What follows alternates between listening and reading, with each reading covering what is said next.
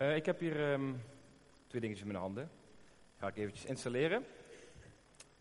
het heeft alles te maken met uh, nou goed, waar wij als gemeente zeg maar, mee bezig zijn. En zeg maar ook het, uh, een preek die een tijdje geleden mij zelf heel erg geraakt heeft. Even kijken, staat hij zo heel zo goed? Ja. Je ziet wel wat het is, hè? Ja. Nou, dan zet ik de andere hier.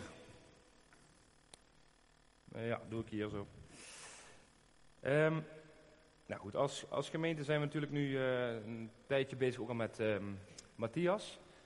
Ik weet niet wie daar alles um, gekomen is naar een donderdagavond waarin hij uh, gedeeld heeft en verteld heeft. en ja goed, hij heeft ook hier laatst zelf een keer gesproken. En toen had hij het over de boom van kennis van goed en kwaad en de boom des levens. Nou goed, en dat, dat heeft mij zelf wel ontzettend aangesproken. Ik ga ondertussen even inloggen.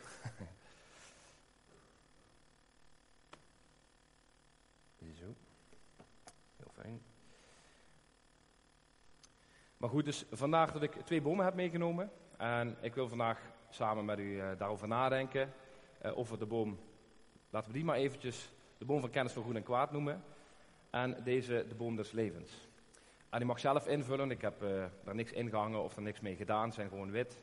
Dus even aan uw eigen gedachten om daar uh, invulling aan te geven. En dat wil ik u graag in, uh, meenemen vanmorgen.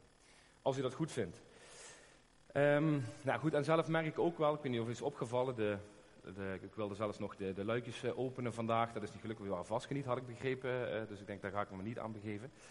Maar ik denk, nou, in ieder geval fijn om um, even alle afleiding proberen zoveel mogelijk weg te halen. Omdat ik zelf merk, en misschien ligt dat ook een beetje aan mijn leeftijd al. Ik, word natuurlijk, uh, ik zit wel nog in de ontkenningsfase, maar ik word wel nog uh, toch, toch een beetje ouder. Maar dat je behoefte hebt aan, aan basis. Aan terug naar de basis gaan ook. En um, uh, ja, goed, er gebeurt natuurlijk zoveel om je heen. Er is zoveel onrust. Mensen, ik spreek hier voor mezelf zoals ik het soms ervaar. Er kan heel dichtbij heel veel gebeuren. Er kan fysiek van alles gebeuren met je met je kinderen, met je, nou ja, goed, hier ook in de kerk.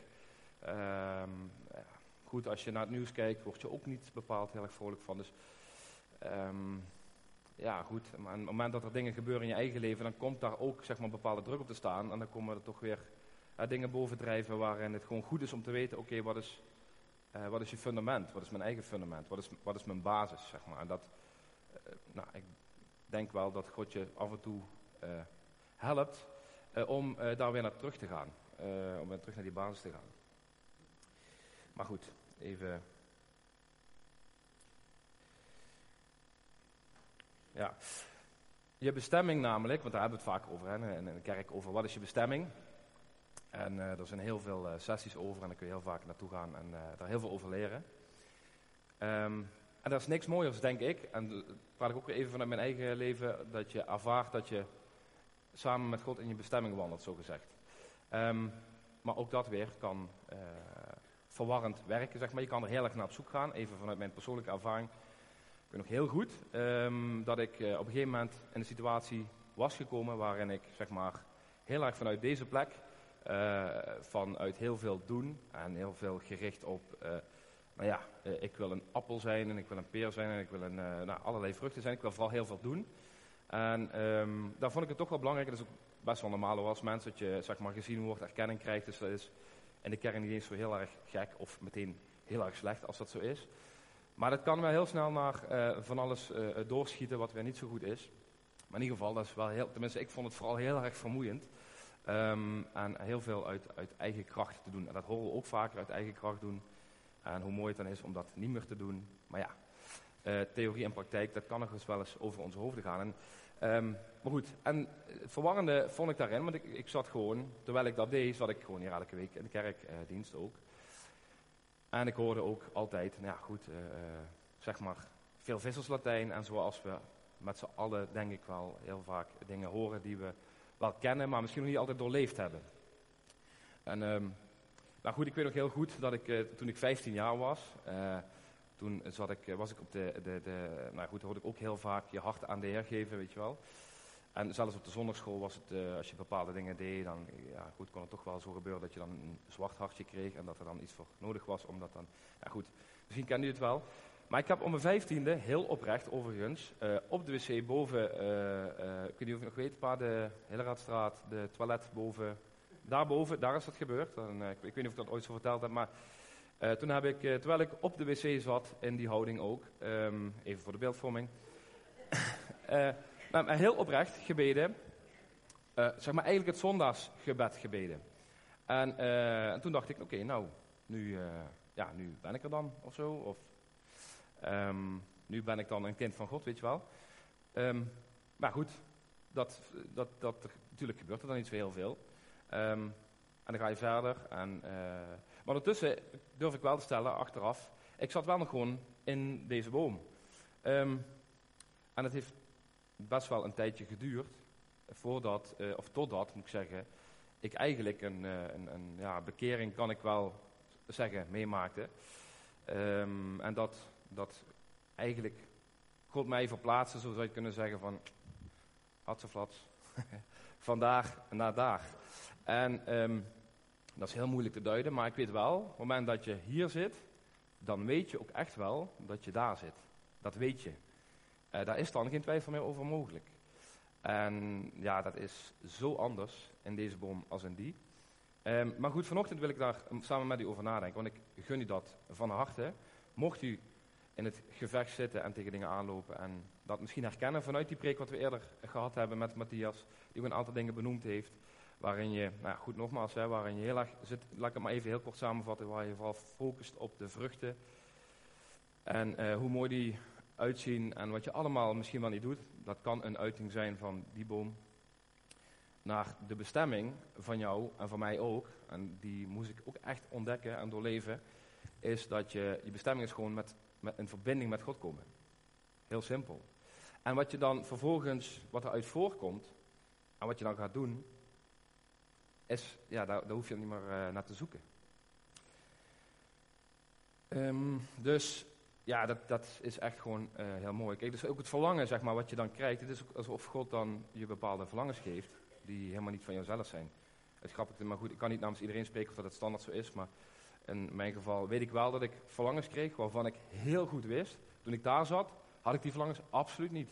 180 graden anders. Dus um, God heeft, lijkt echt, tenminste nogmaals op basis van mijn ervaring en wel mensen wat ik uh, spreek, die dat ook zo hebben ervaren, de neiging te hebben, ik zeg het voorzichtig, op het moment dat hij jou verplaatst, niet alleen maar jouw zonde vergeeft, maar dat hij jou ook transformeert, zeg maar. En dan kan het zo zijn dat hij jou ook iets geeft waar je in één keer buikpijn van gaat krijgen. Dus dat, dat God zeg maar, zijn hart met je deelt. Um, en dan ga je niet meer zitten op die vruchten. En uh, dat, die hoeven ook niet meer, tenminste, gezien te worden of gekoppeld worden aan jou als mens, die vruchten. Maar je gaat in verbinding met God zitten en je gaat je richten op de wortels en op, de, ja, op gezonde water, op een goede, goede bodem. En alles wat hier dan vervolgens gebeurt, en uh, de woordjes die erop zitten en de, de, vruchten die eruit voortkomen, maakt ook niet uit hoeveel dat is, of wat dat is, of dat wel of niet meer gezien wordt, uh, of dat je daar wel of geen erkenning over krijgt. Um, ja, dat is, dat is gewoon totaal niet meer interessant. Wat je wil, is dat door deze boom en alles wat hier gebeurt, uh, dat, dat God daarin gezien wordt. Dus, nou ja, goed, dat, dat wordt je uh, nieuwe verlangen, zeg maar, om, uh, dat, je, dat je dat mag doen. Dat je als het ware een marionetpoppetje poppetje wordt. En dat, dat God je in beweging zet en dat andere mensen ja, mogen genieten, gezegend mogen worden door die vruchten. Even vanuit mijn persoonlijke ervaring, en ik heb nu een droge mond. Dus ga even wat drinken.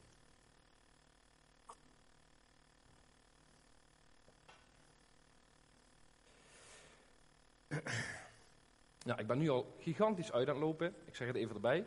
Ik heb een bepaalde opbouw zeg maar, hierin, dus ik hoop dat hij een beetje geduld met me heeft. Ik ben uh, niet een heel ervaren spreker, dus het kan zijn dat ik uh, af en toe wat vaker op mijn blaadje moet kijken of dat ik uh, misschien wat uit ga wijden. En de tijd misschien vergeet. Ja, bijvoorbeeld. Ah, te gek, dat doet hij je niet.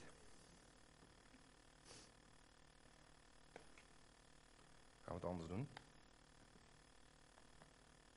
Ah, super, hangt helemaal vast. Uh, Arjan, even...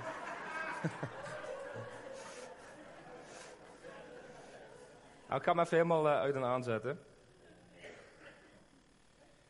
Zal je net zien, hè?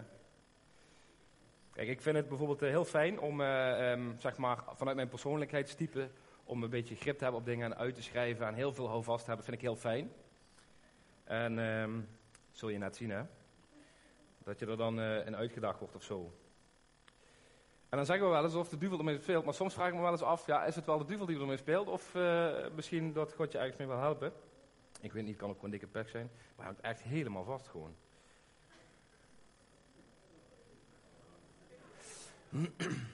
nou goed, komt goed. Ik ga kijken of ik een beetje kan multitasken, terwijl ik eh, dan eh, de draad weer ga oppakken. In ieder geval wat ik ehm, opvallend vind, is de hoeveelheid tegenstellingen zeg maar, die je vaak tegenkomt. Alleen al in de Bijbel, zeg maar. Eh, maar ook wel in het, in, het, dagdagelijks leven. Dan denk ik, ja, dat is wat ik over God ken. Ehm, maar dat is wat ik zie gebeuren. Daar heb ik allerlei vragen over. Theologisch vind ik dat vaak al helemaal moeilijk. En, ehm, eh, maar een van de grote tegenstellingen die, die je eigenlijk ziet gebeuren, eh, vind ik wel ja, het, hele, het hele liefdeverhaal, zeg maar, Gods liefdeverhaal. Er zitten heel veel Ehm, nou ja, tegenstelling is misschien niet direct het goede woord. Maar wat ik zo apart vind, is dat God meteen vanaf de schepping maakt helemaal duidelijk: eh, je hebt vrije wil. En als er iets, een ultieme eh, daad is van liefde, terwijl je dat anders zou kunnen doen, is iemand vrije wil geven. Eh, het, het, het- ik bedoel, als ik. Stel, ik, in de tijd van Rebecca, toen ik. ben nu natuurlijk ook verliefd, maar toen ik echt hartstikke verliefd was. ehm, toen. ehm, ja, dan wil je eigenlijk dat de ander geen vrije wil heeft. Want je wil vooral dat die liefde beantwoord wordt. Dus het liefst zou je zeggen, hoppakee, eh, toverstokje en zo, hier alsjeblieft, jij bent ook verliefd. Eh, of ook in de opvoeding, als je zorg hebt over je kinderen, dan, eh, eh, en je ziet dat ze dingen doen, ja, dan wees gewoon het liefst gewoon even zelf. Doe dat nou niet, jongen, want dat is niet goed voor je. Ehm, en ehm, nou ja, goed, dat zijn wel die dingen die, die, die ja, daaraan tegengesteld zijn. Maar ehm, en God die zegt dus, geef je vrije wil, maar ondertussen heeft hij het eerste, grootste gebod, heb God lief, boven alles met heel je hart, ziel en verstand. Maar hij heeft ons vrije wil gegeven. Vind ik eh, een, een, een aparte gedachte, laat ik het zo maar even heel voorzichtig zeggen. En ehm, terwijl ik ondertussen niet kan multitasken, dus laat ik het ook maar niet doen alsof.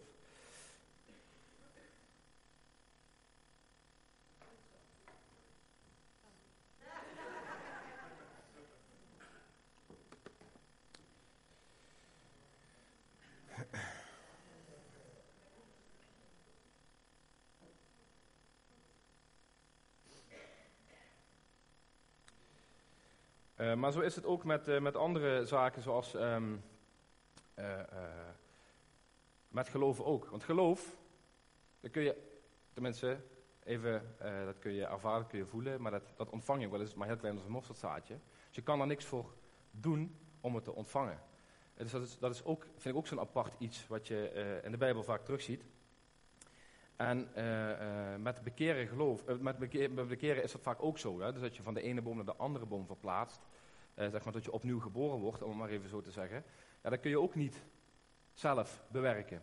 Ehm, dat kan ook God alleen geven. Maar tegelijkertijd vraagt het toch ergens een bepaalde keuze, een bepaalde daad.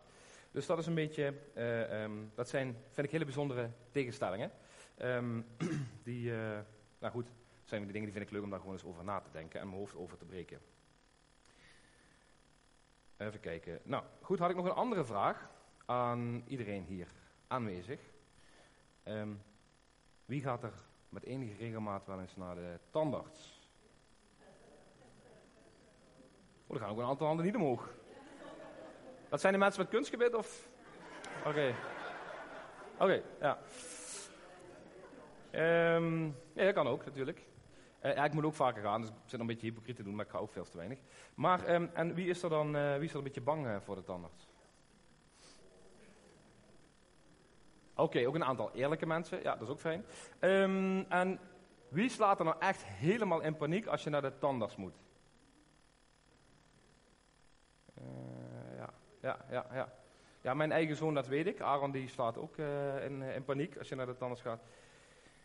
Ja, de vraag is eigenlijk een beetje, waar ben je dan zo, eh, zo bang voor? Aaron, ehm, zou jij naar voren willen komen?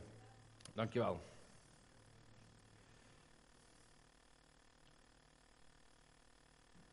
Nou, kom maar eens even bij me staan. Papa die gaat eventjes eh, op de laptop gewoon even door. Had ik het maar uitgeprint, hè? Ja, ja, ja, ja, ja. Uh, even kijken. Nou, dan ga ik het toch zo doen.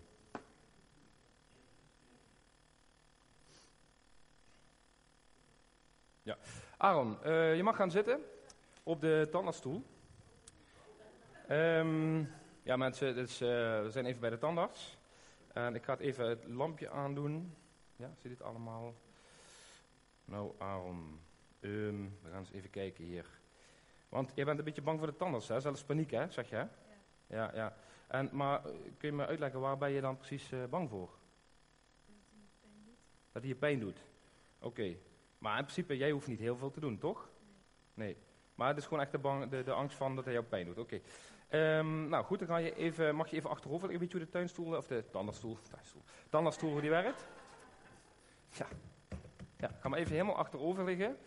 Uh, want dan moet je even, even helemaal goed overgeven aan de stoel. En even goed je mond gaan openen. Ja, echt even helemaal open, hè? Helemaal. Um, heb je je tanden gepoetst vanochtend? Ja. Oké. Okay. Ja, heel goed. Nee, ik zie het, ik zie het. Um, nou goed. Even kijken. Ik zie, ja, een gaatje, hè? Dus um, ja, maak je niet ongerust. Maar vind je het goed als, je, als ik het, zeg maar, dat plek is een beetje een zwart plekje, als ik die weghaal bij jou? Ja. Gaat wel een beetje pijn doen. Misschien, ja, moet ik even boren en zo. Ja. Maar vertrouw je het mij toe om dat te doen? Ja. Ja? Oké. Okay. Um, nou goed, dankjewel. Um, ja goed, wat, weet je hoe zelf hoe het komt dat je het gaatje hebt? Ja, dat kan natuurlijk, hè, dat je, nog beter je tanden moet poetsen. Maar dat kan ook gewoon gebeuren, hè. Ja. Misschien veel suiker eten, maar misschien even goed om te, na te denken wat je, wat je anders kan doen. Maar goed, wij gaan het eruit halen. Gaan we nu natuurlijk niet echt doen. Maar dankjewel voor, uh, voor de medewerking.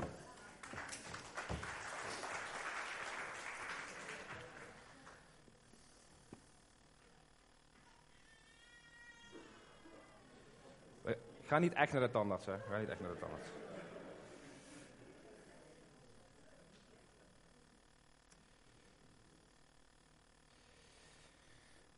Oké, nou goed. Dan moet ik het dus nu vanaf de telefoon gaan doen, excuses. Dan moet ik af een beetje zo gaan, uh, gaan lezen. Ah, lampjes nog aan. Dank u, dank u. Um, goed, dan gaan we um, samen lezen naar, uh, uh, gaan we samen Johannes 3 gaan we lezen. En dat is een stukje wat u misschien wel kent. Maar ik denk wel dat het een, een stuk is die, waar je eigenlijk van kan stellen dat op basis van Johannes 3, dat dat eigenlijk het belangrijkste is. Ja, niet zeggen dit moment van deze ochtend is het allerbelangrijkste in je leven. Maar dit stukje, en dat zeg ik niet goedkoop of gemakkelijk, maar ik denk echt dat het het belangrijkste is in je, in je hele leven. Als je dit uh, kan pakken, zeg maar. Dus er zit best wel uh, een, een. Nou goed, dat gaat echt terug naar de basis, namelijk Johannes 3. En dan begon ik mee terug naar die basis. En ik denk ook dat het goed is dat wij ook terug weer uh, af en toe terug blijven gaan naar die basis. Soms hebben we namelijk de neiging, ook als kerk zijnde, dat we dingen vertellen vanuit eigenlijk ervan uitgaan dat de ander dat al heeft kunnen pakken, zeg maar. Van uit die boom naar die boom. En soms gaan we ervan uit dat iedereen fijn in deze boom zit. En soms is het goed om even terug naar die basis te gaan. En ook al is het, heb je het al heel vaak gehoord, zeker Johannes 3 vers 16. Zoals wij dan zeggen, wie kent hem niet? Um, maar goed, Um, maar het is denk ik het, echt het centrale punt van, ook echt de basis van wat we geloven, maar ook persoonlijk voor jou het centrale punt in je leven eigenlijk. Ook op, op religievlak, uh, je hebt heel veel religies. Als het ergens op neerkomt en waar het ergens een breekpunt is, dan is het in dit stukje. En daar gaan we zo op uh, opkomen. Dus het evangelie, ja, zoals je, ik neem af aan dat de meeste mensen hem hier allemaal kennen, hè, dat Jezus als zoon van God, als de Messias, gestorven in plaats van jou voor je zonde en daarmee uh, ja, de eeuwigheid met God weer, die weg weer vrijgemaakt, die zal je, zal je kennen. Um, maar het feit dat je dat kent, uh, op zichzelf, zegt, zegt nog niet zo heel veel. Um, en begrijp me niet verkeerd, hè? ik bedoel, ik ga, ik ga, nergens wil ik gaan zeggen, hey, eh, eh, de mensen daar zijn slecht en dat is goed. Of met vijf stappen, als je die neemt, kom je daar terecht. Zo werkt het absoluut niet. Maar het feit dat jij dat gelooft, zegt niet zo heel veel dat Jezus de Messias is en dat je het evangelie kent. Of dat je op een intellectuele manier gelooft, om het zo maar even te zeggen. Ehm, en dadelijk gaan we zien waarom dat, uh, wat ik daarmee uh, mee bedoel. Maar even om hem nog wat scherper te stellen, in uh, Matthäus 7, vers 20 tot en met 23, daar, um, ja, daar staat een hele scherpe tekst. Maar het kan dus zo zijn dat er mensen die Jezus kennen, en dat Jezus dan toch tegen jou zegt, ik heb u nooit gekend, ga weg van mij, u die de wetteloosheid werkt. Nou, dat is best wel heftig, zeg maar, als Jezus dat tegen jou zegt, terwijl je hem kent. Sterker nog, terwijl je in hem gelooft.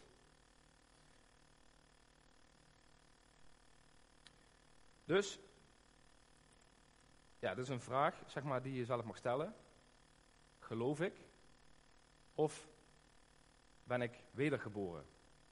En, uh, want die vraag heeft namelijk eeuwigheidswaarde. Daarom dat ik hem misschien wat zwaar aanzet, maar die vraag heeft echt eeuwigheidswaarde. Dat is, dat is wel waar we het over hebben, zeg maar. Um, Oké. Dan gaan we naar uh, samen lezen uh, en kijken wat er dan over gezegd wordt. En dat doen we dus in Johannes 3. En je ziet het eerste stukje van Johannes 3, uh, vers 1 tot en met 21 zo ongeveer. Het eerste stukje zie je een dialoog, zeg maar, met Nicodemus. En het tweede stukje zie je meer een, een monoloog. Maar goed, ik ga hem samen ik lezen. Als het goed is, staat die kunnen meelezen. Uh, als in de Statenvertaling uh, heb ik uh, gebruikt. En er was een mens uit de Fariseeën. Zijn naam was Nicodemus, een leider van de Joden. Deze kwam s'nachts naar Jezus en zei tegen hem: Rabbi, wij weten dat u van God gekomen bent als leraar. Want niemand kan deze tekenen doen die u doet, als God niet met hem is. Jezus antwoordde en zei tegen hem: Voorwaar, voorwaar, ik zeg u, als iemand niet opnieuw geboren wordt, kan hij het koninkrijk van God niet zien. Nicodemus zei tegen hem: Hoe kan een mens geboren worden als hij oud is? Kan toch niet voor de, voor de tweede keer in de buik van zijn moeder ingaan en geboren worden? Jezus antwoordde: Voorwaar, voorwaar, ik zeg u, als iemand niet geboren wordt uit water en geest, kan hij het koninkrijk van God niet binnengaan. Wat uit het vlees geboren is, is vlees, en wat uit de geest geboren is, is geest. Verwonder u niet dat ik tegen u gezegd heb: U moet opnieuw geboren worden. De wind waait waarheen hij wilt en hoort zijn geluid. Maar u weet niet waar hij vandaan komt en waar hij heen gaat. Zo is het met iedereen die uit de geest geboren is. Nicodemus antwoordde en zei tegen hem: Hoe kunnen deze dingen gebeuren? Jezus antwoordde en zei tegen hem: Bent u de leraar van Israël en weet u deze dingen niet?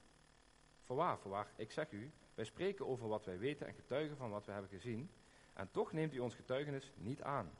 Als ik aardse dingen tegen u zei en u, en u niet gelooft, hoe zult u geloven als ik hemelse dingen tegen u zeg? En niemand is opgevaren naar de hemel dan hij die uit de hemel neergedaald is, namelijk de zoon des mensen die in de hemel is. En zoals Mozes de slang in de woestijn verhoogd heeft, zo moet de zoon des mensen verhoogd worden, opdat ieder die in hem gelooft niet verloren gaat, maar eeuwig leven heeft. Want zo lief heeft God de wereld gehad, dat hij zijn enig geboren zoon gegeven heeft, opdat ieder die in hem gelooft, ah, die, eeuwig leven heeft. Nou goed, dan doen we die twee keer, dan is dat extra duidelijk. Want God heeft zijn zoon niet in de wereld gezonden omdat hij de wereld zou veroordelen, maar opdat de wereld door hem behouden zou worden. Wie in hem gelooft, wordt niet veroordeeld, maar wie niet gelooft, is al veroordeeld, omdat hij niet geloofd heeft in de naam van de enige geboren zoon van God. En dit is het oordeel, dat het licht in de wereld gekomen is en de mensen hebben de duisternis lief gehad, meer dan het licht. Want hun werken waren slecht, want ieder die kwaad doet, haat het licht en komt niet tot het licht, opdat zijn werken niet ontmaskerd worden.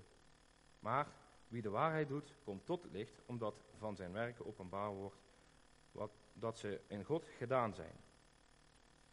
Nou, wil ik graag een kort gebed over uitspreken. Lieve Heer God, dank u wel dat u eh, tot ons spreekt door uw woord. Dat we mogen onderzoeken en uh, mogen ontdekken wat u tegen ons zegt. En ik bid Heer dat u dit zo uit wil werken in ons hart, dat we het mogen ontvangen.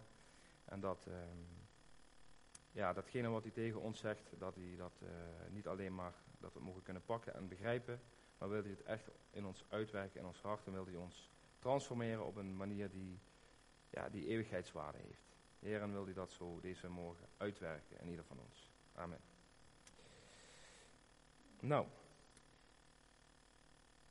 nou. Jezus zelf die zegt dus hier, als je niet opnieuw geboren wordt, dan kun je Gods koninkrijk niet zien. Dat is echt een, een laat ik zeggen, een hele stevige, stevig statement. En um, vaak wat wij doen, wat ik al zeg, er wordt afgecheckt of jij een wedergeboren christen bent. En dat is vaak, nou ja, even het zondagsgebed. Hè. Dus als jij ooit een persoonlijke keuze hebt gemaakt, dat is vink 1. Ehm, en als jij uh, Jezus zeg maar aanneemt, als je hem accepteert in je leven en dat je gelooft dat je naar de hemel gaat. Nou, dan zijn we binnen eigenlijk en dan uh, is het goed. Nog los van de hele discussie, eens gered, altijd gered. Uh, maar het gevaar daarin is dus dat je kan stellen of kan denken, even mijn eigen geval, zonder enig verwijt, maar dat je dus kan denken, oké, ik heb op enig moment op uitnodiging mijn vinger opgestoken, ik ben naar voren gegaan, ik heb een gebed nagebeden, het zondagsgebed nagebeden, of die heb ik gebeden. En ik heb ook echt nog zelfs een keus daarin gemaakt op dat moment. Um, ja, is de vraag even of, je, uh, of dat zeg maar um, hetzelfde is als wedergeboren zijn.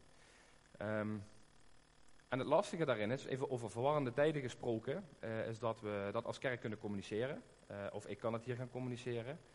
Um, maar daarmee kan ik dus zeg maar ook iets impliceren voor mensen die dan denken, oké, dat is het. Uh, en zeker als ik dan nog eens ga zeggen, nou weet je, als je enig moment van, van ongemakkelijkheid voelt, kom naar voren, dan, dan bid ik voor je en dan, dat is niet van God.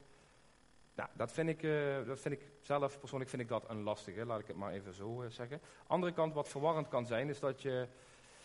Um, kijk, dingen kunnen gebeuren in een mensenleven, hè, maar dat je soms ook aan de vrucht van iemand iets anders lijkt te zien dan uh, hetgene wat hij zegt, zeg maar. Ik ben wedergeboren christen en vervolgens zien een aantal dingen gebeuren die op zijn minst gezegd een beetje apart zijn. Nogmaals, ik sta hier niet om te oordelen of om dingen aan te wijzen. En als je dat, dat in je leven is, dan zit je niet in de juiste boom. Dat wil ik absoluut niet zeggen. Maar aan de andere kant, uh, wat je, stel je voor, ik zou net, ik heb dat eens eerder verteld, maar ik zou net, worden, net hier vijf minuten geleden aangereden zijn door een grote vrachtwagen. 80 km per uur en ik was te voet. Bam. En ik zou nu hier staan, ik zou dat nu met droge ogen aan u staan te vertellen. Zonder schrammetje, geen bloed, helemaal niks. Mijn been, zeg maar, niet mijn voet die zo staat en mijn knie die zo staat. En hier een bot die uitsteekt. Dat niet, zeg maar. En ik sta hier nu gewoon zo, terwijl dat zou de situatie moeten zijn. Um, en ik geloof, het moment dat, je, dat God je van de ene naar de andere, dus dat je bekeert dat je wedergeboren bent, dan, laat ik me even zeggen, uh, uh, geestelijk is dat minimaal hetzelfde dat je even een, een, een uh, nou ja, dat kunnen mensen aan je zien. Dus ik, nogmaals, ik wil daar niet over oordelen. Als jij je leven op een bepaalde manier uitziet, nou dan ben je niet wedergeboren. Aan de andere kant, en dat is ook geen hogere wiskunde, als iemand daar zit kun je het wel gewoon aan zijn vruchten zien. Dus dat is de andere kant van de medaille. Nou goed, en daarin zien we uh, soms dingen die dus verwarrend kunnen zijn. Um, maar goed, het gaat er vooral om niet wat ik vind, maar uh, ja, ik denk dat het daarom wel goed is om te kijken wat, uh, wat God daarover zegt. Um, ja, ook het feit dat je, wat ik net ook al zei, dat je in Jezus gelooft. ja, ik zou bijna willen zeggen, ja, wie niet? Het zijn niet eens veel mensen die niet in het bestaan van Jezus hebben geloofd. Ik bedoel, het is best wel moeilijk om dat te ontkennen gezien, ja, uh, hoeveel leven we nu? 2019? Na Christus. Dus het is helemaal niet zo moeilijk, zeg maar, om in, om in Jezus te geloven. Sterker nog, ik denk, als je het een beetje gaat onderzoeken, moet je eerder je best doen om, uh, zeg maar, überhaupt het bestaan of het leven van Jezus te ontkennen.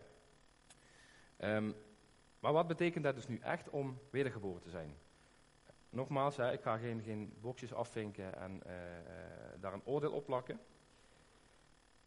Maar je ziet dat um, Nicodemus, die uh, is een man die, nou goed, daar kom ik straks op, maar die uh, uh, weet heel goed wie Jezus is. Hij weet dat hij van God is, maar hij heeft geen idee wat het betekent om wedergeboren te zijn. Sterker nog, het lijkt erop, is niet zo, het lijkt erop dat hij gewoon een domme vraag stelt. Ja, maar hoe, kan dat nou? Dus hij heeft, hij heeft helemaal geen idee.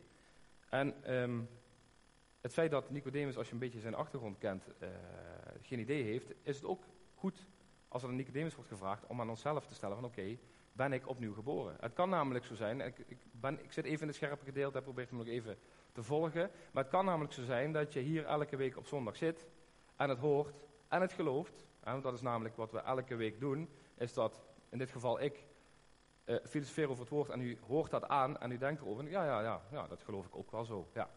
Ehm, dat kan, maar het kan ook voor het geval van Nicodemus was het eigenlijk in zijn geval een soort van, nou ja, ik zou bijna zeggen, een soort van dekmantel, dat uh, ja, hij zeg maar, zonder Gods geest zeg maar, aan, aan, de slag was. Hij was nog niet wedergeboren en had er zelf ook nog geen idee over.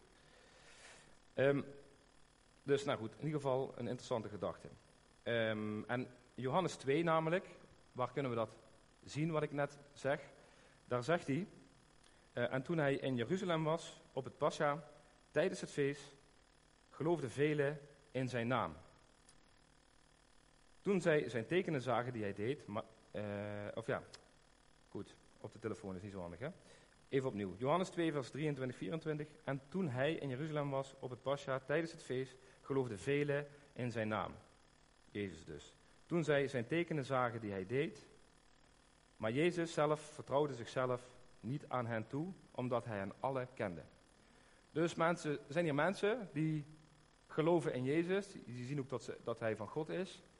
Uh, en toch zegt Jezus, ik vertrouw mijzelf niet aan hun toe. En degene die dat heel goed illustreert, is Nicodemus eigenlijk zelf. Uh, wat ik net al zei, hij, hij, zijn hele leven van Nicodemus heeft hij besteed. Het is namelijk een uh, Joodse leider, oudste, um, geleerde. Zijn hele leven is, heeft hij besteed aan uh, het woord onderzoeken. Om eigenlijk heeft hij zijn hele leven besteed om te ontdekken, hoe kom ik nou Gods koninkrijk binnen? Um, en hij uh, leert anderen om dat ook te doen. En hij komt dan binnen met een collegiale rabbi, zeg maar. Um, maar goed, het punt is dat hij dus geen idee heeft wat het inhoudt om, om wedergeboren te zijn.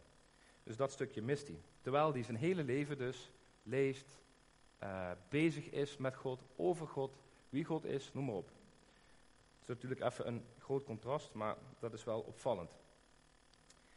En dan, uh, um, wat ook nog goed is om te weten uh, over Nicodemus, die lijkt hier dat hij een beetje domme vragen stelt namelijk. En dat hij stiekem in de nacht komt. Tenminste, even de zondagschoolversie um, was voor mij altijd, ja, dan komt hij, gaat hij stiekem in de nacht. Want ja, voor de andere fariseërs, weet je wel, schaamde hij zich misschien dat hij met Jezus ging praten. En daarna staat hij ook nog hele domme vragen van, ja, hoe kan dat nu dan? Ja, ja, natuurlijk kan dat niet. Um, maar hij was, um, zeg de reden dat hij in de nacht kwam, ik moet het nou even, sorry, ik moet een beetje uit mijn hoofd allemaal doen. Dus, maar um, de reden dat hij in de nacht kwam, dat had te maken met Pasen. En met Pasen, dat was het gebruik dat ze s'nachts de wacht hielden en gingen overdenken. En uh, omdat hij dus wist, oké, Pasen, rabbi, Jood, nou, overdenken, daar ga ik Jezus ontmoeten. Over het overdenken ook nog wat, wat Pasen betreft, zeg maar. Dus daar zit, daar zit iets heel moois achter. Tenminste, ik vond het een hele ik word er heel erg enthousiast van, van die, eh, van die ontdekking. Um, dat het juist iets heel moois was dat, uh, dat Nicodemus dat deed. Dus hij zocht me heel bewust op. Maar goed, um, later zie je ook trouwens dat Nicodemus hem dan ook in de nacht weer opzoekt. Nadat Jezus gestorven is en hem zalft. En dan zie je dus heel mooi, het echte Pasen komt daarna dus terug. En met het, het, ja, het echte Pasen, was ook echt Pasen, maar even het Pasen zeg maar vanuit perspectief van Jezus zelf, komt hij ook in de nacht terug. Dus hij wist heel goed, zeg maar, wat Nicodemus wist heel goed wat hij deed. Het was zeker niet een, een domme profeet die bang was, of uh, nou, was echt iemand die. Uh, ook de vraag bijvoorbeeld, die hij stelde, was eigenlijk omdat hij uh, aan, aan, of, aan, Jezus aangaf van, um, ja, hoe kan het dan opnieuw geboren? Gaat toch helemaal niet? Omdat hij ervan uitging, ja, wacht even, reïncarnatie, daar hebben we het hier niet over, dat mag duidelijk zijn, want daar geloof ik niet in. Beste, zeg maar. Dus dat, dat kan het niet zo zijn, lijkt mij. Dus dat moet dan iets anders zijn. Dus hoe, hoe kan dat dan?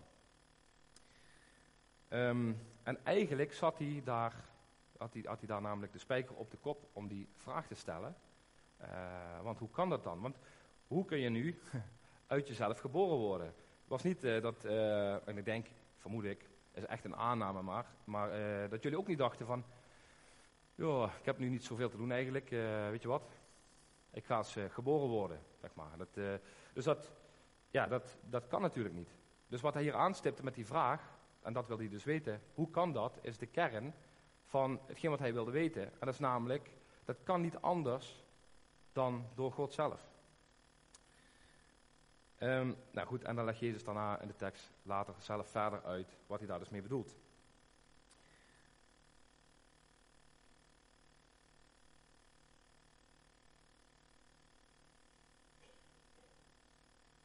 Nou goed, dus nogmaals, het feit dat uh, Jezus die vraag, of dat Nicodemus die vraag aan Jezus stelt, en hier het antwoord geeft, en in vers 7 later zie je dat nog terugkomen, dat Jezus nog een keer benadrukt, je kan Gods koninkrijk niet binnenkomen als je niet opnieuw geboren bent. Um, dus dat geeft ook aan dat het, die vraag die geldt niet alleen voor Nicodemus daar op dat moment, die geldt ook voor nu op dit moment, ook voor jezelf nu op dit moment, om te stellen, het is een hele belangrijke essentiële vraag, ben ik opnieuw geboren? Ben ik wedergeboren? Um, en ik, heb daar, ik ga daar, dat ga ik ook niet doen, dat ga ik me niet begeven om pasklare antwoorden te geven en nogmaals hè, even een checklist af te werken.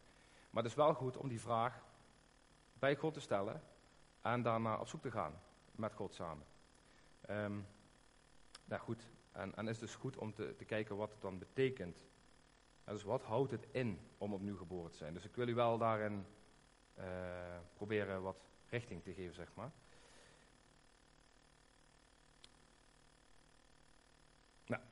Wat we vaak zeggen is dat we uh, vergeven zijn. Nou, ik heb Jezus uh, in mijn hart aangenomen en ik ben vergeven. Uh, staat zelfs zo'n zo visje poster, staat er, heb ik ooit eens een keer gelezen. Ik ben niet beter dan jou, maar ik ben slechts vergeven. Ik weet niet of mensen hem kennen, maar ik ben alleen maar vergeven. Nou, terwijl het jammer is, eigenlijk daarmee, hartstikke mooi tegeltje. Maar het jammer is daarmee dat je iets heel belangrijks overslaat. Namelijk dat God jou transformeert en een nieuw hart geeft. En dat is echt iets heel erg anders. En daar zit ook een beetje de, de, de sleutel in. Um, Oké. Goed, een van de belangrijke dingen die, uh, je, die belangrijk zijn bij het proces van wedergeboren worden, dat laat God ook hier zien in de hele tekst, is dat God je nood laat zien. Ook de nood om wedergeboren te zijn, maar ook jouw nood, zeg maar. Um, wat ik al zeg, de, de, de, de, hele leven heeft um, Nicodemus die heeft zijn hele leven besteed aan het bestuderen van God en hoe kom ik nou het koninkrijk in. En vervolgens uh, zegt uh, God met één zin, je kan het, het, koninkrijk van God niet binnenkomen als je niet opnieuw geboren bent. Dan veegt hij eigenlijk, nou, je zou bijna kunnen zeggen, de hele identiteit van Nicodemus veegt hij daarmee van tafel. Dus eigenlijk zijn hele levenswerk gooit hij daar gewoon mee uh, van tafel af. Dus dat, geeft wel een beetje aan de zwaartekracht van wat Jezus hier zegt. En het belang daar ook van. Ik bedoel, ik wil me niet eens in de verte verte meten met een Nicodemus, die daar dag en nacht mee bezig is, de ander overleert.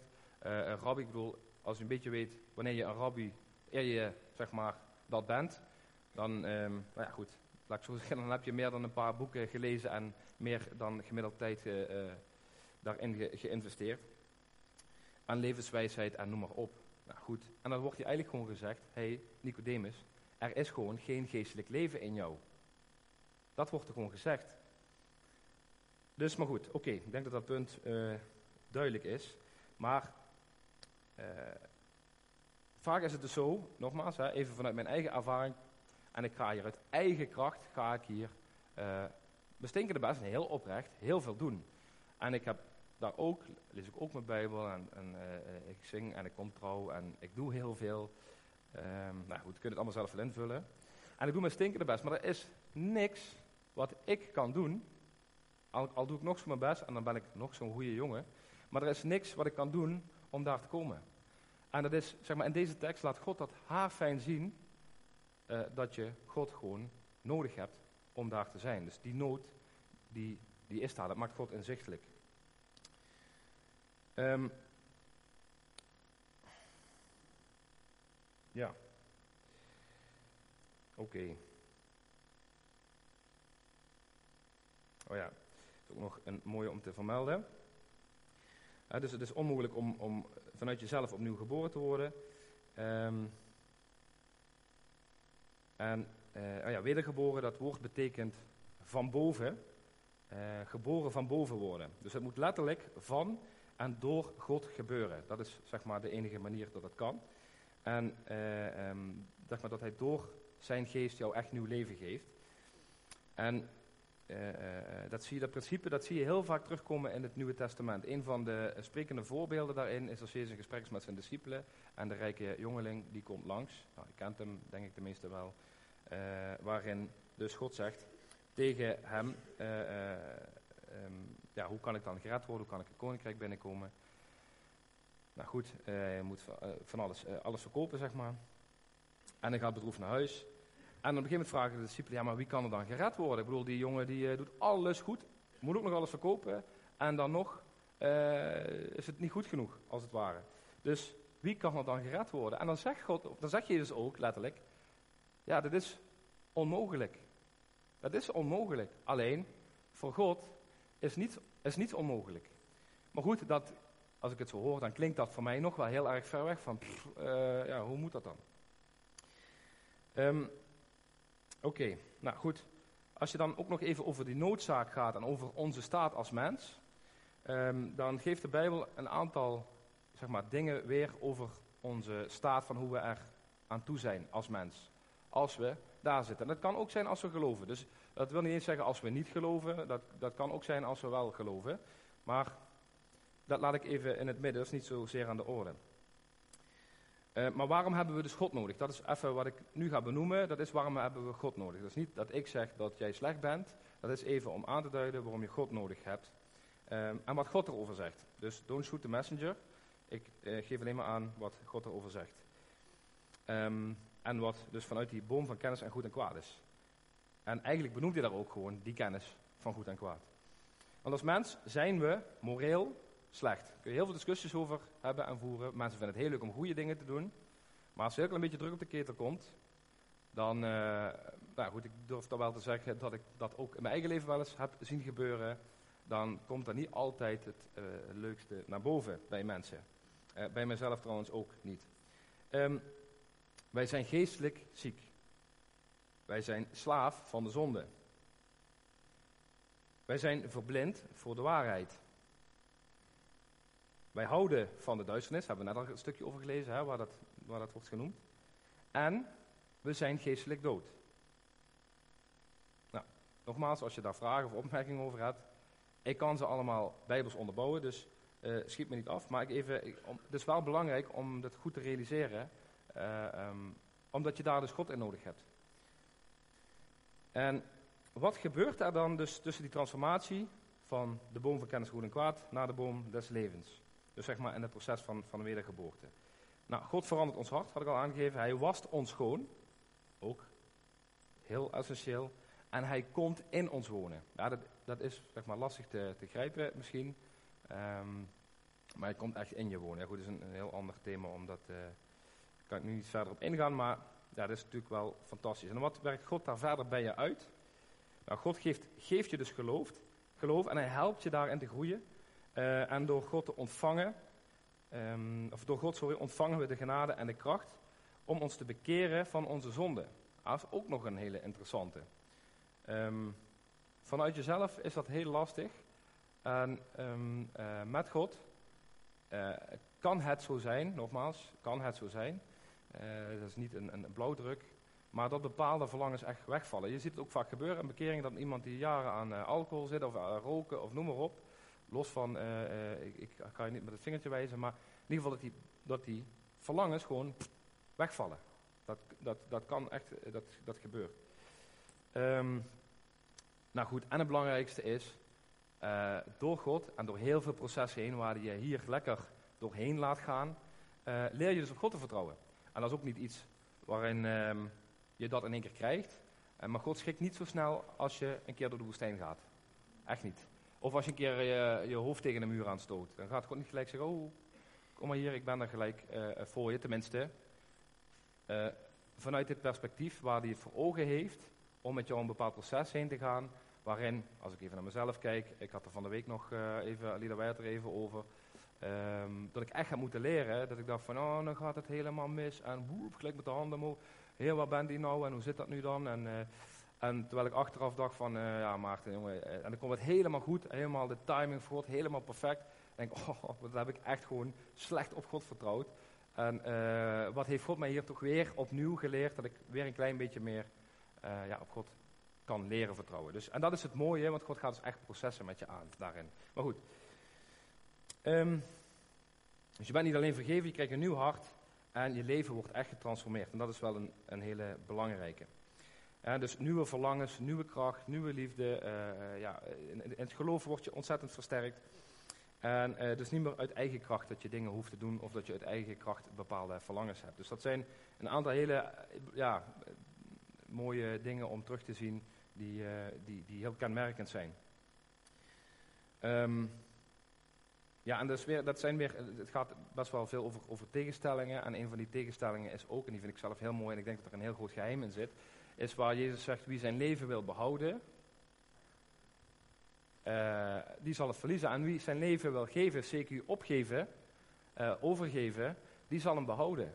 En dat is heel gek, want dat klinkt echt super tegenstrijdig. Ja, ik ga mijn leven toch niet opgeven, dat is toch dom? Ik bedoel, uh, ik heb hier, weet ik veel, mijn carrière of mijn financiën, mijn spaarrekening, mijn kinderen, noem maar op. Allemaal, mijn status heb ik opgebouwd, hallo, weet je hoeveel ik daarvoor gestudeerd heb. En dan ga je dat even allemaal opgeven. Maar dan ga je het winnen. Dat is, dat is het mooie. Ik ga niet zeggen dat, het allemaal, dat je het allemaal gaat kwijtraken. Sterker nog, het kan zomaar zijn dat als je hier zit, dat het gewoon, uh, hoppakee, dat het alles nog mooier aan toe gaat. Maar goed, um, ja, dat zijn, dat zijn ja, ik denk dat daar een hele, heel, heel groot geheim in zit. Um, nou goed, en dan had ik zeg maar de bronzen slang. Die kwam in de tekst. Ik weet niet of andere mensen het ook hadden, maar in de voorbereiding las ik dus de, de, de, bronzen, de bronzen slang. Daar moet ik heel snel doorheen, zie ik. Um, en dat vond ik heel erg gek, die bronzen slang. Um, want ik kon die niet zo goed plaatsen. Dus daar zegt Jezus eigenlijk, ja, als je opnieuw geboren worden, dan moet je die, uh, net als Mozes met de bronzen slang, moet je die omhoog houden. Uh, en, en, en dat geloven, zeg maar. Ik weet even niet meer precies hoe die er staat. maar daar komt het dan op neer. Dus ik ben gaan kijken, nummer 21 staat het verhaal. En um, uh, daar ging het dus dat het volk van God, die was uh, uh, opstandig, die ging, die echt keren tegen God. En die gingen lopen, even kijken, zijn er kinderen in de zaal? Ja, zijn kinderen in de zaal. Nou, laat ik het anders zeggen, azijn zeuren over hun omstandigheden. En um, het eten was niet goed genoeg en ze waren helemaal, hadden er helemaal de kost van. En ze gingen God even voorhouden hoe het wel even zat. En nou, ze kwamen eigenlijk gewoon in opstand tegen God. Terwijl, nou ja, goed, ik ken het hè, vooral in de woestijn. En terwijl God hen bevrijd had van een hele hoop. Maar oké, goed. Um, dus ja, daar, uh, uh, wat deed God toen? Toen kwamen er dus giftige slangen. En hele giftige slangen. En als je daardoor gebeten werd, dan ging je dus hartstikke dood. Um, dus toen, ja goed, zo, zo, lijkt het volk een beetje zoals we het af en toe lezen. Dus toen was het weer, ja Mozes, ga jij maar met God praten. Um, maar hij mocht het weer oplossen. En, en ja, goed, uh, toen dachten ze dus, dan komt hij terug. Heeft hij een oplossing en zeg maar, is het weer opgelost. Maar hij kwam dus terug met een slang, koperen slang. Hele verhaal met koper, maar goed, ik, zie dat ik al uh, heel veel tijd aan het uh, verbruiken ben. Maar de koperen slang, ook dat is heel mooi om, waarom dat dan koper is en waarom dat een bepaalde zonde is, waarom er geen offer voor was. Het gezamenlijk zeg maar, in opstand komen. Maar wat moesten ze dus doen? Is kijken naar die slang uh, die omhoog houden. En uh, dan als ze daarnaar keken en dat geloofden, ja, werden ze genezen. Um, dat is natuurlijk een beetje gek, zeg maar. Er zit niet heel veel achter. Het is zeg maar een vrij uh, ja, hele eenvoudige daad. Oké, dan kijk ik ernaar en dan ben ik dan genezen, zeg maar. Um, maar goed, er zit natuurlijk heel veel in. Uh, waarom moesten ze opzien naar die slang? Die de slang was natuurlijk geen afbeelding waar ze naar moesten kijken, want God had natuurlijk, zeg maar, heel duidelijk verboden, we gaan geen afbeeldingen maken en daar gaan we iets uh, mee doen. Die slang had natuurlijk alles te maken met, u kent het wel, verhaal van Adam en Eva. Uh, slang, teken van zonde. Nou goed, zware gebeten, giftige slang, hoeven echt niet herinnerd te worden aan zeg maar, hun daad. Alleen wel heel goed snappen, oké, okay, kijk eens, dat is zeg maar, de oorzaak en daar moet ik naar kijken. Um, ja. En dat was ook nog een hele gave wat ik ontdekte daarin. Daar moet je dus naar kijken, naar die slang. En uh, wat uh, dat heel erg goed verwijst, waar begon het met die slang? Welke kennis kwam daar tot stand voor de eerste keer? Dat was die. Die boom van kennis en goed en kwaad. Dus uh, um, ja, dat vond ik een hele gave ontdekking, dat um, die tekst die ik niet zo goed kon plaatsen, denk ik, wat doet die slang dan nou tussen? maar dat het helemaal terugverwijst naar die boom van kennis van goed en kwaad. Um, en wat ook mooi is, is dat we moesten hem omhoog houden. En Jezus is ook, zeg maar, daar moeten we ook naar kijken, die werd ook later omhoog getild op het kruis. Maar wat Jezus zeg maar, laat zien door deze vergelijking te maken, uh, door wat Mozes deed en met die slang en ze werden genezen. Um, en bij Jezus is het zo dat je niet alleen maar genezen wordt en je niet vleeselijk sterft, uh, maar bij Jezus is het zo dat je dus voor eeuwig niet sterft. Dat is natuurlijk wel even wat anders. Um, en wat ook mooi was, is dat het een teken is voor alle volken. Bij Mozes was het zo dat Gods volk, die moesten dan naar kijken en dan waren zij genezen en ze stierven niet van die beet. En bij Jezus is het zo dat hij, zeg maar, ook dat beeld, vanuit die beeldspraak, hij, kwam, hij was Jood, hij kwam voor de Joden, maar het gold ook voor, daarna voor de Grieken en voor, nou goed, en dus voor de heidenen, et cetera. Dus, en dat is ook die verbinding met die tekst, al lief had God de wereld, uh, heeft daar heel veel mee te maken. En dat geeft dan een stukje diepgang eraan, dat het heel de wereld is niet zomaar, ja, heel de wereld had, had ze zo lief, maar het had echt te maken vanuit die context van dat hij Jood was. En, um, nou goed. Um, goed, even helemaal terug. Waar komt het dus op neer? Vanuit wedergeboorte, vanuit die boom van kennis van en kwaad en vanuit die boom des levens. Um, dat is eigenlijk dat je bij de tandarts gaat zitten. En dat begint ermee dat je je gaat overgeven. Dus dat je naar achterover gaat zitten en de tandartsvertrouwdheid gaat doen. En dan kan je heel erg bang zijn. Uh, want wat gaat hij tegenkomen? En wat gaat hij zien? En wat gaat hij misschien een rotte plek vinden? Uh, et cetera. Dus laat je ook, doe je mond op, laat je in je binnenste kijken. En laat je toe dat er iemand dus al je kwetsbaarheden mag zien. En je onvermaaktheden ziet. En dan vervolgens dat gaat herstellen. Wat ook soms gewoon pijn gaat doen. Um, nou goed, dus leg je herstel volledig in de handen van de arts. Maar je zal wel moeten gaan liggen, achterover moeten gaan liggen, je mond open doen en dat, dat is zeg maar aan jou. Dat is het deel wat aan jou is. Dat wedergeboren, dat is aan God, maar dat is het stukje wat aan jou is. Um, nou goed, en dan hebben we de tegenstelling van de vraag, eigenlijk, God zegt, als lief had God de wereld, dat hij zijn enige geboren zoon gegeven heeft. En in vers 36, die vers is uiteraard wat minder bekend, dan zegt hij eigenlijk voor degene die niet gelooft, is nog steeds het oordeel. En je ziet de hele tijd tegenstellingen. Ja, maar wat is het nu? Wat is het nu? Er zijn heel veel uh, tegenstellingen in. En eigenlijk, met alles, is het zo dat daar, daar is geen eenduidend antwoord op. Maar als je het antwoord wil vinden, is er wel maar één centraal punt. Die ga ik even bij pakken. En die kun je tussen deze twee bomen zetten. En dat is deze. Draai me even om. En dat is die. En dat doe ik in alle eerbied. Het is een, een symbool. Maar het gaat erom. Je kan zeggen, ja, maar ja, dat is toch stom. Ik ga er niet naar een, slang kijken en dan, ja, dan is het zover. Als ik dat niet heb meegemaakt en ik zit nog daar. En iemand vertelt mij, ja, ja je moet gewoon geloven. Dan, dan weet je het. Ja, dat is heel weinig concreet. Maar enigste, zeg maar, alles overgeven is super moeilijk. Dat vraagt alles. Tegelijkertijd de daad om dat te doen, is in de kern heel eenvoudig. God vraagt niet iets heel moeilijks. Dus kijk naar Hem. Dat is, dat is wat Hij van jou vraagt. Zo makkelijk is het. Alleen er zit zoveel diepgang in dat het tegelijkertijd ook weer zo moeilijk is. Dus dat is de tegenstelling. Dus daarom, ik zeg ook, ik heb geen pasklare antwoorden. Maar eh, daarom denk ik wel dat het goed is dat hij dat daar gaat eh, zoeken. En tegelijkertijd gaat hij het daar ook vinden. Um, ja, goed. En daar wil ik het eigenlijk gewoon bij laten. Um, dus ik zou willen afsluiten met gebed. En willen vragen ook of de mensen die uh, het laatste lied gaan uh, zingen. En het laatste lied gaat hier uh, ook heel erg over dat je hart overgeeft. En dat je vooral mag, dat je mag zien hoe mooi het is als je je leven wil verliezen, zeg maar, en over wil geven. Um, en ja, goed, dat is de ene kant de boom rechts, is waar je zegt van hé, maar ik wil dat leven vasthouden. En de boom links is, ik weet niet of je de vergelijking kent met de akker, waar de boer allerlei akkers verkoopt om dat ene akker te kopen waar die schat in zit. En die zegt van, hé, hey, maar ik verkoop het met vreugde, uh, omdat ik weet wat die schat is. En als je weet wat de schat is, dan, laat je, dan geef je je leven met vreugde over, omdat je weet uh, wat de schat hier is. Dus, nou ja, goed, we gaan het niet samen zingen. Mocht je achteraf uh, vragen hebben of gebed willen, dan blijf ik na. Ik wil in ieder geval hier vanaf hier ook al een gebed uitspreken. En dan mag het lied gewoon ingezet worden.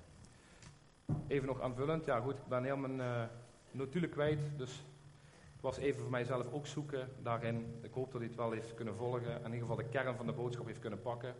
Um, ik denk dat het daarom gaat. Dus vergeet de rest vooral en probeer te pakken wat de inhoud van de boodschap. Lieve Heer God, dank u wel voor deze ochtend. Dank u wel voor uh, deze tijd samen. Dank u wel dat we uh, uw woord, mochten lezen. Dat, dat u ons inzichten geeft. Dat, u, dat in uw woord zoveel rijkdom zit. Dat u met ons processen gaat. Dat u zo persoonlijk bent. Dat u dichtbij bent. Dat u ons wil leren, dat u ons wil helpen, dat u ons alles wil geven, Heer. Dat, u, dat we alles aan u te danken hebben. Het feit dat we adem hebben, dat we hartslag hebben, dat we geboren worden, dat we wedergeboren worden, dat u ons geestelijk leven geeft. Er zit zoveel in voor de eeuwigheid laat staan hier op aarde. Wat u ons allemaal geeft, Heer, waar we, we ja, mogen leven. Heer, dank u wel. We hebben alles, maar ook echt alles aan u te danken. Heer, en ik bid zo dat uh, uh, ja, we uh, ons leven mogen overgeven aan u. En dat we mogen genieten in de boom van het leven, van wat u doet door ons heen. En dat we mogen genieten van de vruchten bij elkaar die we zien. En dat het u mag verhogen. En dat bid ik zo in Jezus' naam.